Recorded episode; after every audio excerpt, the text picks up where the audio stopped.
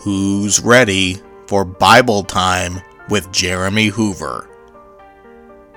This is a semi-daily podcast with teaching from the Bible to help build your faith and provide spiritual nourishment.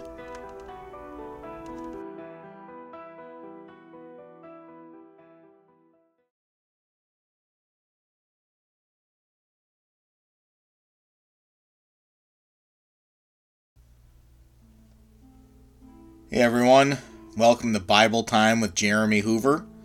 This is the first installment of a new feature that I'm going to be adding to the podcast. Instead of having twice a week content, longer form content on Sunday and Thursday, I'm going to continue on with the longer form content on Sunday, but then I'm going to try to offer something Monday through Friday that's a little bit shorter, something that's a little more bite-sized, maybe 5 or 6 minutes long, that you can listen to and try to digest on a shorter basis, a smaller scale, but something that will still feed your soul and your spirit if you listen to it and think about it and pray about it. This week in Bible Time, I'm going to be talking about how to pray according to Jesus. Prayer is something that I think a lot of people struggle with. We're not sure in prayer what to say. We don't know how to proceed. We don't always know what to ask for. I talk to a lot of people who want to pray for something, but they're not sure if it's an acceptable thing to ask for. Maybe they feel like they haven't earned it, that God won't give it to them, that they shouldn't even be asking for it in prayer. So they don't know what to say. Other people struggle with prayer because they just simply have a wrong view of prayer. They think that prayer is only asking for things. And so if they've run through their list of people that they're praying for to ask for God to do something for, or they don't feel like they have much to ask for themselves, they struggle with prayer because they're not sure where to go from there. Some people have the perception that prayer doesn't work. They've either been given a false understanding of what prayer is, or they've come to think of prayer as being able to ask God for some pretty big things, and they have the assumption, wrongly, that God should grant them whatever they ask for, and if he doesn't, then that means prayer doesn't work. When really what it is simply a misunderstanding of the character and nature of God.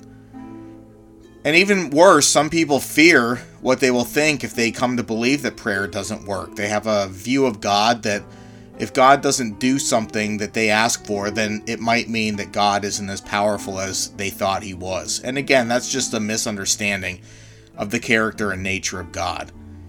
I want you to know that prayer always works.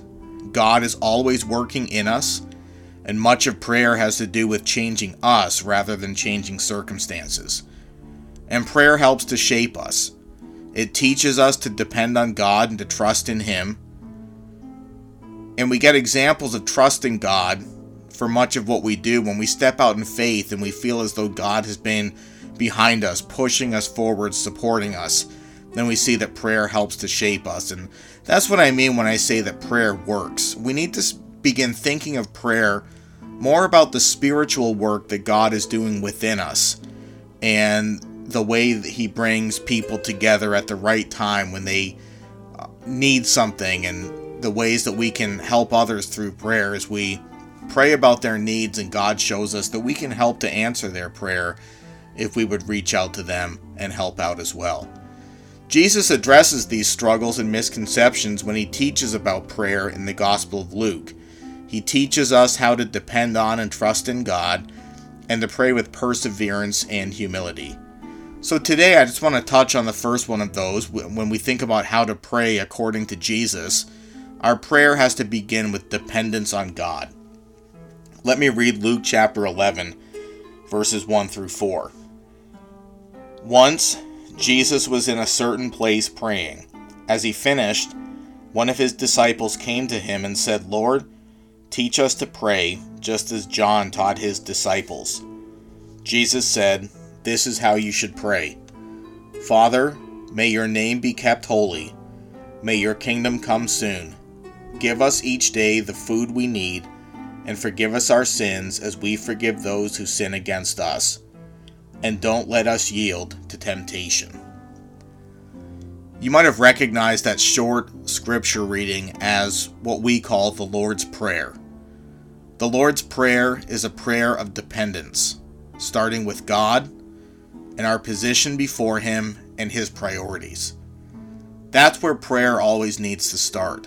If we think that prayer is about asking God for something and receiving an answer, the Lord's Prayer reshapes our priorities around that.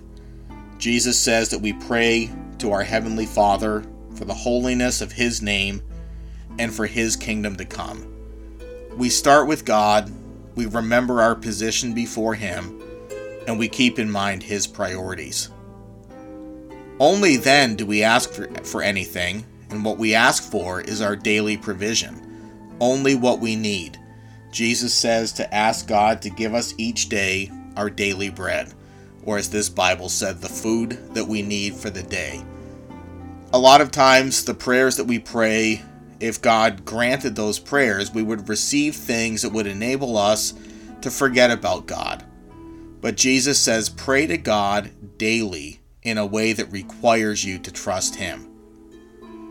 And then Jesus talks about forgiveness and freedom from temptation, that these are things we should pray for as well, to help us live before God. And we pray for these things in light of God as our hallowed Father, and we pray for these things in light of His priorities. It is only with the forgiveness and freedom from temptation that God provides that enables us to focus on His kingdom. When we think about praying according to what Jesus taught, and we pray with dependence upon God, we realize that prayer begins with that focus on God's kingdom. Spend some time today thinking about prayer and your beliefs about prayer. Think about the way that you pray, the things that you ask for, and how reshaping your prayer around God's kingdom will be beneficial for you and how you can pray more fervently each day. Thank you again for listening to Bible Time with Jeremy Hoover.